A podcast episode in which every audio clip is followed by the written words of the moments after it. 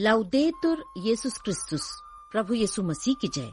यह Vatican radio का हिंदी प्रसारण है। आप सबको ईश पिता का स्नेहिल आशीर्वाद और हमारा अभिवादन। मासिक प्रार्थना मनोरथ।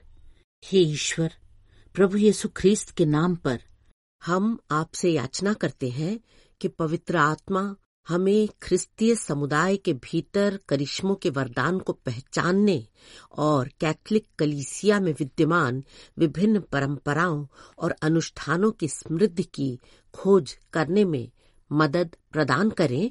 आमीन।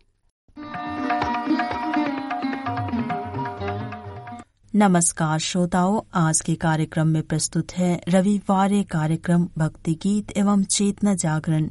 कार्यक्रम प्रस्तोता हैं। Sister Usha Manorama Tirkey M sister Anugrah Minj.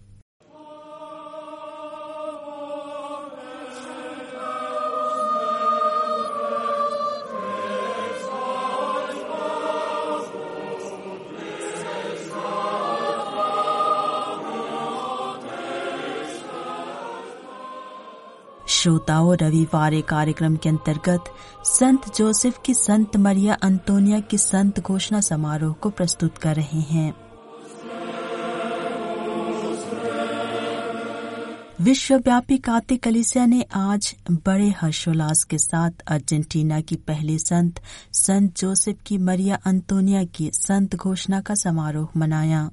संत पेतरुस महागिरजाघर में हज़ारों विश्वासियों के साथ संत पापा फ्रांसिस ने संत घोषणा समारोह संपन्न किया। ममा अंतुल्ला के नाम से प्रसिद्ध संत मरिया अंतोनिया ने अर्जेंटीना से येसु समाजियों के निष्कासन के बाद संत इग्नासुस की आध्यात्मिक साधना को जारी रखने के लिए काम किया। और केवल आठ वर्षों में उन्होंने सत्तर हज़ार लोगों को आध्यात्मिक साधना का अवसर प्रदान किया। Quella della Beata Maria Antonia di San Giuseppe de Passi Figueroa, risulta essere la prima causa di beatificazione promossa in Argentina. Sant Maria Antonia का जन्म 1730 ईस्वी को अर्जेंटीना के एक प्रतिष्ठित परिवार में हुआ था पंद्रह साल की उम्र में ही उन्होंने खुद को पूरी तरह ईश्वर को समर्पित करने का निर्णय लिया यह एक ऐसा दौर था जब प्रेरित मठवा मठवासी धमसंग नहीं हुआ करते थे। इसलिए वह महिलाओं के एक समुदाय में रहने लगी, जो यीशु समाजों के मार्गदर्शन में बच्चों, रोगियों तथा गरीबों की देखभाल करती थी। सत्रह सौ सड़सठ में जब यीशु समाजों को अर्जेंटीना से निष्कासित कर दिया गया, यीशु समाजों के लिए शत्रुतापूर्ण माहौल था। फिर भी मरिया अंतोनिया ने संत इग्नासियस की आध्यात्मिकता की पुनर्स्थापना के कार्य को आगे बढ़ाया। उसने सत्रह से 1770 तक अर्जेंटीना में जगह जगह लोगों को आध्यात्मिक साधना के लिए आमंत्रित करना शुरू किया। उन स्थानों पर सफलता मिलने के बाद उन्होंने बोनस आयरिस की यात्रा की। और सितंबर सत्रह सौ उनासी में उस स्थान पर पहुँची, जहाँ उनकी मुलाकात शाही अधिकारियों से हुई, जिन्होंने उनके पुनर्स्थापना के कार्य से इनकार कर दिया।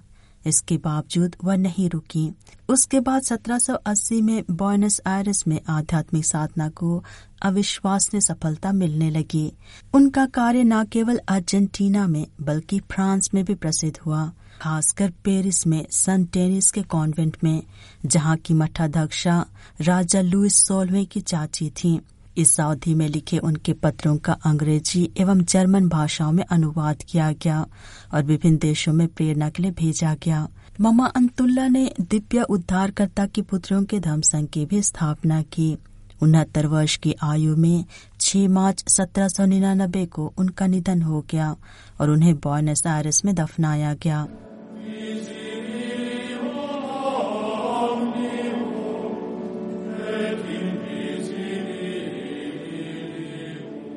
पोप फ्रांसिस ने आज वैटिकन में संत मरिया अंतोनिया की संत घोषणा की धर्म विधि सम्पन्न की।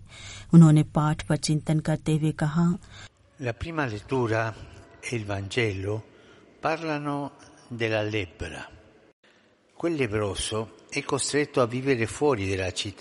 कोरी व्यक्ति को शहर के बाहर रहने को बाध्य किया जाता था। अपने लोगों के द्वारा सहायता किए जाने के बदले इस बीमारी से कमज़ोर व्यक्ति को परित्यक्त होना पड़ता था। ऐसा इसलिए किया जाता था क्योंकि लोगों को डर था कि यह बीमारी दूसरों को अपनी गिरफ्त में ले लेगी। भय के साथ साथ लोगों में पूर्वाग्रह की भावना भी थी। वे सोचते थे कि यदि इस व्यक्ति को इस तरह की भयानक बीमारी है तो यह निश्चित रूप से उसके लिए ईश्वर की ओर से उसके पापों की सजा है।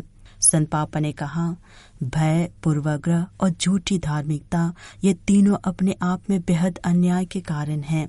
ये आत्मा के लिए तीन कुष्ठ रोग हैं, जो कमज़ोर लोगों के लिए दुख का कारण बनता है, और अंधता उन्हें अस्वीकार कर दिया जाता है। संत पापा ने कहा, भाइयों एवं बहनों, हम उन्हें अतीत के तीन निशानियों के रूप में न देखें।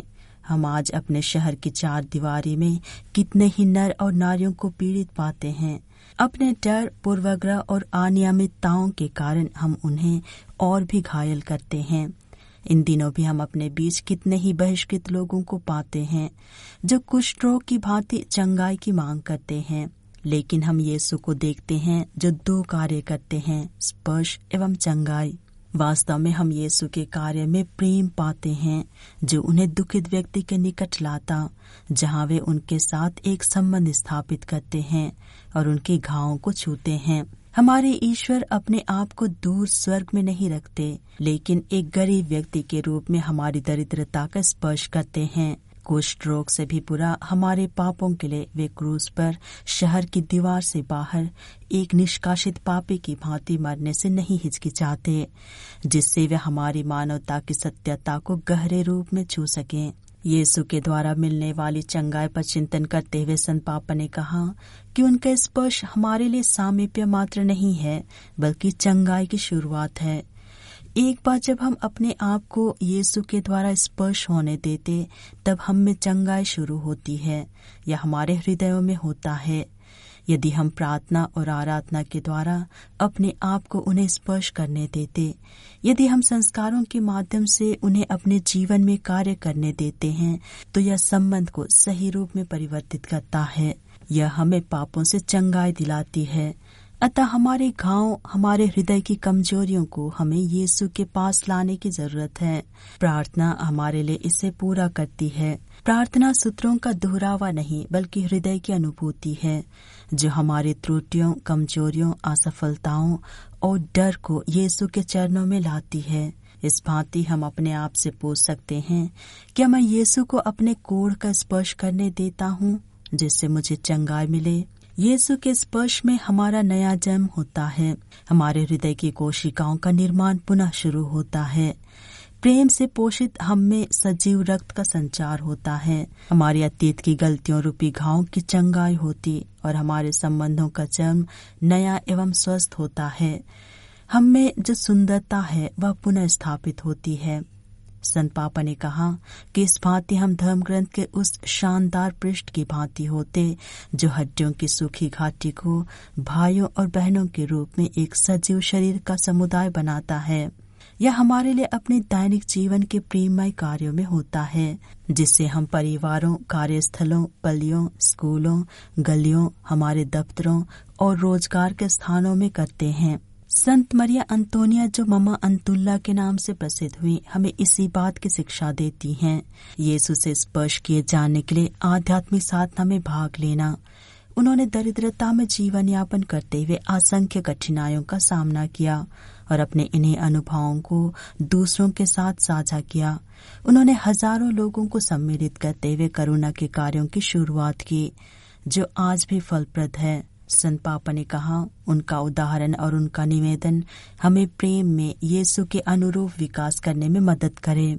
ममानतुल्ला के संत प्रकरण के लिए उपपोस्टुलेट रहे धर्मदर्श संत त्यागो कहते हैं, संत वे होते हैं जो सुसमाचार को जीते हैं। ममा अंतुल्ला की संत घोषणा हमें सुसमाचार का प्रचार करने के लिए उत्साहपूर्वक जीने की याद दिलाती है।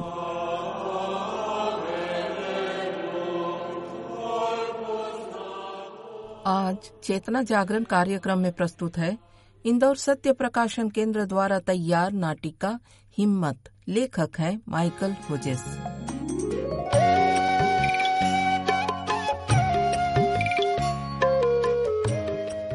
श्रोताओं, आज का युग परिवर्तन का युग है।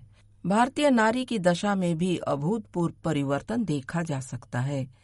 अनेक समाज सुधारकों, समाज सेवियों और हमारी सरकारों ने नारी उत्थान की ओर विशेष ध्यान दिया है तथा समाज व राष्ट्र के सभी वर्गों में इसकी महत्ता को प्रकट करने का प्रयास किया है। आज नारी को खुद अनुभव करना है कि वह अबला नहीं, सबला है। वह किसी भी स्तर पर कमज़ोर नहीं है। उन्हें बस जागरूक और स्वावलंबित होने की ज़रूरत है। खुद में आत्मविश्वास जगाने की ज़रूरत है। नारी सहनशीलता की प्रतिमूर्ति होती है, पर उन्हें अपने घर पर या काम के क्षेत्र में, अपने ऊपर होने वाले अत्याचार के खिलाफ आगे आना चाहिए। अगर वह थोड़ा हिम्मत और दिमाग का सही उपयोग करे तो वह खुद सभी समस्याओं का समाधान निकाल सकती है। आशा है प्रस्तुत नाटिका महिलाओं में आत्मविश्वास जगा सके। तो आइए सुनते हैं माइकल होजेस की लिखी नाटिका हिम्मत।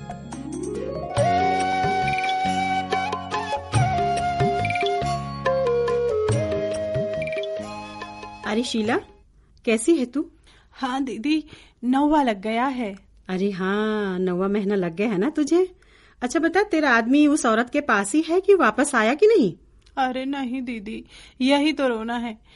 उससे मुझ पर जरा भी तरस नहीं आता हाँ। अरे इन आदमियों का क्या कहूँ? ऊपर वाला भी न जाने कहाँ चला गया है। अरे इनके करतूत तो देखे? देख तू जरा भी चिंता मत करना। कोई तकलीफ़ हो तो अपने बेटे रघु के हाथों खबर भिजवा देना। मैं सब देख लूँगी। बिल्कुल चिंता मत करना। दीदी आपका ही तो सहारा है। बाकी सब तो मेरे लिए मर चुके हैं। अच्छा चलती हूँ दीदी। क्या ससुराल वाले और क्या मायके वाले? हाँ रे शादी के पहले मायके वाले अपने होते हैं। फिर शादी के बाद तो मायके वाले भी ससुराल वाले जैसे ही हो जाते हैं। ठीक कहती हो दीदी वरना ये दिन क्यों देखना पड़ता? अच्छा चलो हाँ ठीक है ठीक है रोना मत हाँ।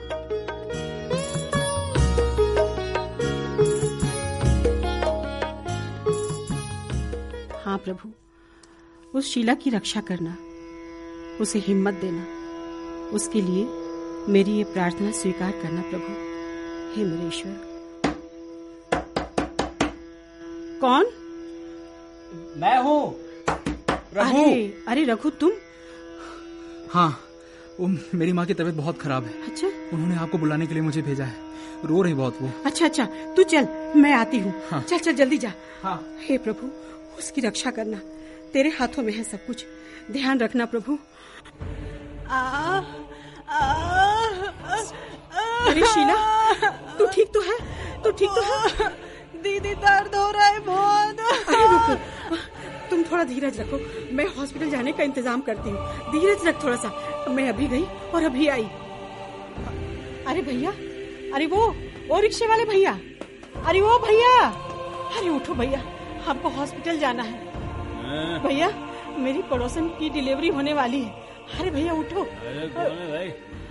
देखो अभी हम कहीं नहीं जाएँगे बहन जी। सोने दो हमको। इतनी रात को हॉस्पिटल अरे बाप रे नहीं नहीं नहीं सोने दो। अरे उठ जाओ भैया। आगे देख लो मैम साहब और किसी अरे उठ जाओ भैया। किसी का दर्द समझा करो भैया इतनी रात को यहाँ रिक्शा लेकर क्यों हो? घर जाकर सो ना आराम से। अच्छा हमको सिखा रहे हो हमको सिखा रहे हो हैं? ये तुम्हारी मर्ज़ी चलेगी क्या यहाँ? अरे चले जाओ यहाँ से जाओ। ये रिक्शा वाले भैया थोड़ा हॉस्पिटल तक ही तो जाना है। ले चलो ना भैया। अरे देखो देखो मेरी पड़ोसन को डिलीवरी होने वाली भैया बहुत तड़प रही है। अरे वो भैया अरे थोड़ा दया करो भैया। अरे क्या करूँ? अरे भैया भैया रिक्शा वाला आप जरा सुन लो भैया हमारी। भैया कहाँ जाना है बोलो। भैया सरकारी अस्पताल जाना है हमको। आ, इतना दूर वो भी इतनी रात को। नहीं मैडम जी हम नहीं जा पाएँगे। अरे तुम लोग इतने जल्लाद क्यों हो भैया? तुम लोग इंसान हो कि नहीं? अब ए, मैडम जी बारिश देख रहे हो हैं? उसमें ये सावन की काली अंधेरी रात सूना रास्ता अकेली महिला। देखो देखो हम नहीं जा पाएँगे। कुछ हो हुआ गया तो हमारे ऊपर आ जाएगा। कुछ नहीं होगा भैया कुछ नहीं होगा। मैं हूँ ना अरे ईश्वर पर भरोसा रखो ईश्वर कुछ नहीं होने देगा। मैडम जी घर के सारे मर्द मर गए हैं क्या? जो अकेली महिला बारिश में हैं? हाँ हम मर गए भैया। तभी तो तुमसे हम गुहार कर रहे हैं। और ऐसे समय में एक औरत ही एक औरत के काम आती है बेवकूफ़ कहीं का। ओ ये बताओ कितने पैसे दोगे? एक हज़ार रूपए लगेंगे। अरे सोच समझ कर बोलो भैया। बुरे वक्त का फ़ायदा मत उठाओ। अरे मेरे पास पाँच सौ है। देखो ये पाँच सौ ले लो भैया। मैडम बाकी के पैसे हम बाद में दे देंगे आपको। हम नहीं चल पाएँगे मैडम। बहुत रात है। रख लो भैया पाँच सौ रुपया। पाँच सौ हम तुमको बाद में दे देंगे भैया। मैडम जी तू हमारा रिश्तेदार नहीं है भाई समझे ना? इतनी दूर जाने से हमको क्या मिलेगा? अरे भैया कभी कभी इंसान को नुकसान भी उठाना पड़ता है। इंसानियत के नाते। अरे वक्त वक्त की बात है भैया। मैं जा रही हूँ। मगर याद रखना, ईश्वर तुम लोगों का कभी भला नहीं करेगा, तुम लोगों को कभी माफ़ नहीं करेगा। जाती हूँ मैं। तुम लोगों को कभी माफ़ नहीं करेगा, कभी माफ़ नहीं करेगा।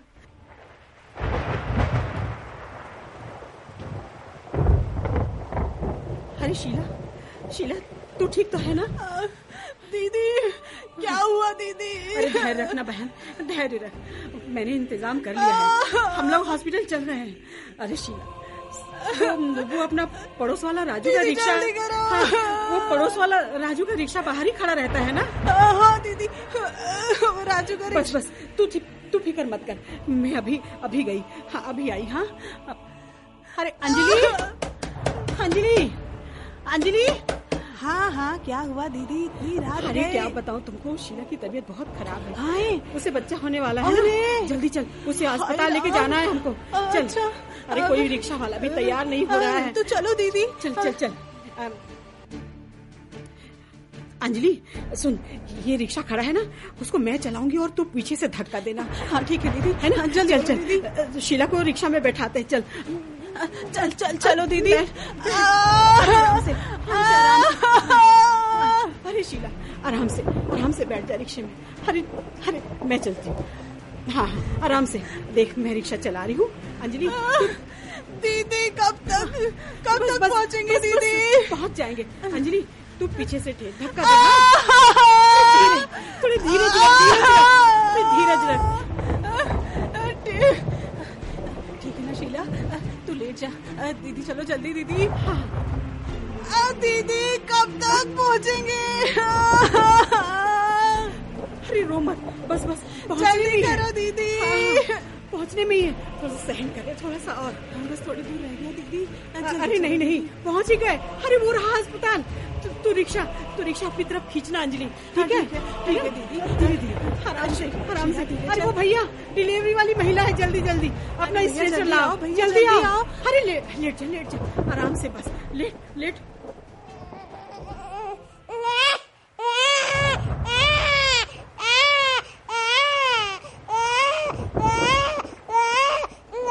बधाई हो लड़की हुई है आप मिल सकते हैं। आहा कितनी सुंदर है अंजलि देख तो सही। हाँ दीदी देखा शीला तूने देखा? अरे बड़ी प्यारी है रे। दीदी अगर आप दोनों मदद नहीं करती हाँ, तो मैं तो मर ही गई होती। आपने मेरी और मेरी बच्ची की जान बचा ली दीदी। अरे बस रे सब ईश्वर की कृपा है। जो करता है वही करता है। यार राजू ये अखबार में क्या छपा है? एक ऐसी महिला जिसने मर्दों की तरह रिक्शा खींचकर एक गर्भवती महिला की जान बचाई। उसे इनाम दिया जाएगा सरकार की ओर से। यार कितनी गलत बात है। क्या बात कर हम लोगों ने उनका साथ नहीं दिया और महिला ही उसे खींच के ले गई। शर्म आनी चाहिए। आइंदा ऐसा बिल्कुल नहीं करेंगे। बिल्कुल नहीं करेंगे। सबकी मदद करेंगे। बिल्कुल करेंगे। है ना? हाँ।